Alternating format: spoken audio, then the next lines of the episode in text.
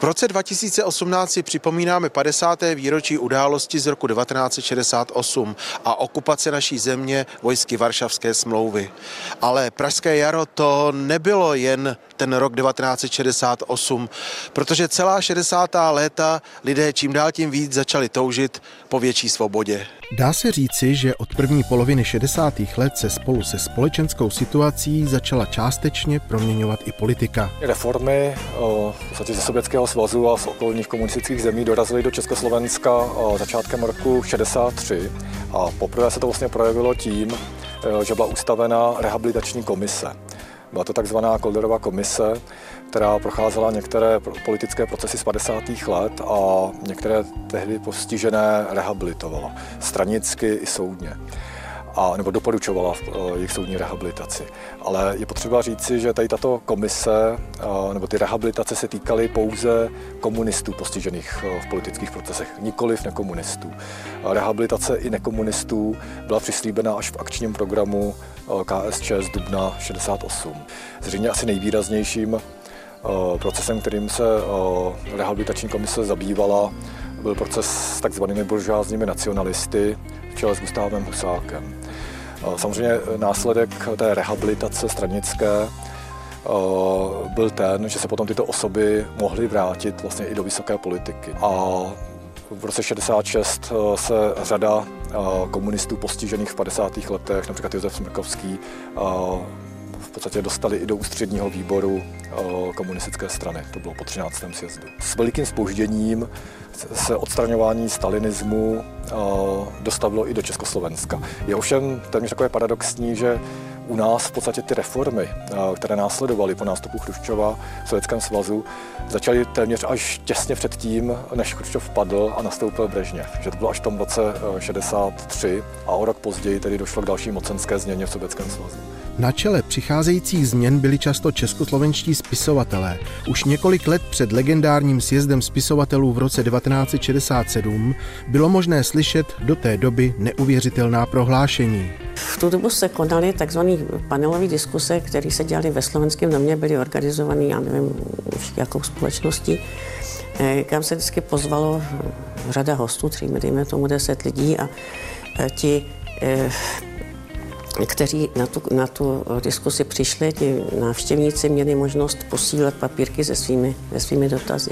A někdy prostě na jaře 63. roku proběhla takováhle diskuse, která byla plánována dopředu na e, problémy kultury a e, mluvil tam také, byl tam také pozván můj otec a já jsem tam s maminkou byla. A tahle, tahle diskuse byla velmi, velmi tedy neuvěřitelná, protože eh, když tedy přišla řada na, na mýho tátu už vlastně ke konci, eh, tak tam měl nějaké lístečky s otázkama, který, na který měl odpovědět on. A, a odpověděl na ně a pak říká, a na závěr jsem si nechal eh, takový zásadnější dotaz adresovaný mně. Co si myslíte o názorech Soudova Chruščeva na kulturní politiku? No a já mi teď řekl, že já musím říct, že soudruha Chruščeva si nesmírně vážím a do určité míry eh, mu vděčím za záchranu vlastního života. Ale přesto z jeho názory, pokud je o umění, nesouhlasím. V tom sále bylo naprosto asi minutu absolutně hrobový ticho. No a potom se ozval naprosto šílený potlesk. Eh, to bylo něco, co si opravdu do té doby asi jen tak někdo nedovolil, aby prostě mohl, aby si veřejně, z veřejného místa kritizoval eh, stranického představitele, to ještě nejvyššího stranického představitele Sovětského svazu. Takže já bych řekla, že to uvolnění začíná v této době, protože vlastně eh, Otec za to nebyl potrestán. A také na jaře 63 byla další věc, která je považována za takový milník, a to byla Lebrická konference.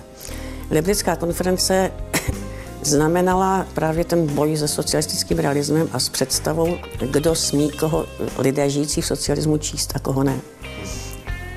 A Kafka byl považován za tedy dekadentního buržoázního autora, který jistě byl jako nadaný spisovatel, ale e, socialistickému člověku to nemůže nic dát. No a e, praští germanisté e, začali mít pocit, že, by, že je na čase zprostředkovat kavku českému čtenáři a že je třeba dokázat, že to není něco, co by, co by nám vadilo. A Eh, v tomto smyslu tedy uspořádají konferenci na marxistickém, ale jako principu. Kultura se stala hybnou silou postupné proměny naší společnosti. Vyrostla celá generace tvůrčích osobností. Vždyť o 60. letech se minimálně dvě další desetiletí mluvilo jako o zlaté éře kultury. Pro mě a pro řadu lidí, který jsem znal, bylo to divadlo prostředkem, jak se dostat k tomu životu blíž, jak udělat z toho života zážit, tak jak prostě otevřít svět, Nemyslím tím jenom cestování nebo možnost jezdit na dovolený tamhle, ale prostě rozšířit ten lidský obzor, protože ten byl velmi úzký. Takže v tomhle tom se ty lidi vlastně potkávali a zároveň se takým, takovýmhle způsobem kamarádili. A znáš to, jak to v životě je, jako je to jako v lásce, hledáš si toho, kdo je ti blízký a, a s ním prostě potom najednou se nějakým způsobem něco mu řekneš, on ti to řekne zpátky, vy tím pádem se navzájem ovlivňujete, takže ty lidi, kteří sami o sobě na začátku nebyli Bůh ví co, třeba tím setkáním a tím najednou se je obohacovali tím, co věděl ten druhý a vznikala poměrně taková silná intelektuální síla, která se nedistancovala od obyčejných lidí, ale vznikla síla, která pak vedla k tomu, že, že skutečně to vedlo k převratu. Jo. Všechno vypuklo na čtvrtém sjezdu spisovatelů na konci června 1967. Spisovatelé si nechtěli nechat mluvit do programu sjezdu a konfliktu mezi státní mocí a autory se nedalo zabránit. Před sjezdem musela předcházet schůze eh, komunistických spisovatelů, na kterou přišel, ale to byla jistě aspoň polovina nebo větší část a tam přišel tajemník Hendrich, který eh, už měl představený, jaký bude program, kdo tam bude mluvit a eh, koho zvolí jako eh, do předsednictva, kan, navržená kandidátka prostě předsednictva. A předsedou se měl stát Jan Procházka. No a ale spisovatelé tam začali, začali mluvit tedy velmi ostře. Hendrich prostě na to pak reagoval tím, že eh, bouchnul dveřma odešel, že prostě takhle, že tohle ne. Sjezd, který probíhal v Národním domě na Vinohradech, upozornil na odlišnost názorů vedení KSČ a kulturních tvůrců. Pavel Kohout žádal zrušení cenzury a přijetí manifestu o svobodě slova. Kritické příspěvky přečetl například Ivan Klíma nebo Alexandr Kliment. Se svými názory se ozval Václav Havel. Nejznámější bylo vystoupení Ludvíka Vaculíka, který navrhoval vyškrtnout předem vše, z čeho čiší poddánská duše a mluvil o nerovnosti členů komunistické strany a nestraníků. Dopis členům přečetl Milan Kundera. Na sjezdu nakonec nebylo zvoleno předsednictvo ani ústřední tajemník. I když rudé právo zkreslilo průběh sjezdu, mezi lidmi kolovaly diskusní příspěvky v opisech. Následovala pomsta komunistického režimu, svazu spisovatelů byly odejmuty literární noviny, vydávání převzalo pod pozměněným názvem Ministerstvo kultury. Z KSČ byl vyloučen Ludvík Vaculík, A.J. Lím, Milan Kundera a Dudku s výstrahou dostal Pavel Kohout. Změnám ale komunistické vedení nezabránilo. Už v lednu 1968 byl do čela svazu spisovatelů zvolen Eduard Goldsticker. Po nástupu Dubčeka se také řešila situace ve svazu spisovatelů, a kde eh, tátu už předtím někdy po tom sjezdu eh, Jindřiška Smetanová navrhla za předsedu a oni to potom realizovali. Já myslím, že táta nebyl úplně nadšený, protože on byl v tu dobu taky prorektorem Karlovy univerzity a mm, ta kumulace znamenala, že vlastně neměl čas už na svou, na svou prá, vlastní práci. Jako houby po dešti rostly po celé republice divadla malých forem. V 59. roce po divadle na Zábradlí vznikl legendární semafor. V Národním divadle a v divadle Zabranou působil Otomar Krejča. V 65. byl ve Smečkách založený činoherní klub.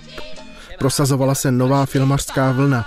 E, Divadlo a film mělo tu výhodu, že to dělali lidi, kteří byli domluveni, kteří měli jisté prostředky, sdělovat si, že herci uměli vystoupit a něco říct, filmaři, že měli kamery, že je mohli ukázat, že mohli, e, muzikanti hráli a e, pouštěli svoje písničky v rozhlase a obliba třeba suchýho písniček byla fantastická a přestože zdánlivě nebyli jako nějak politicky, tak přinášeli takovou strašnou volnost a, a proti té jakoby z- zapříčenost a kvůli toho, toho přísného režimu, který neměl moc smysl pro srandu, najednou ten suchý byl vlastně revolucionář.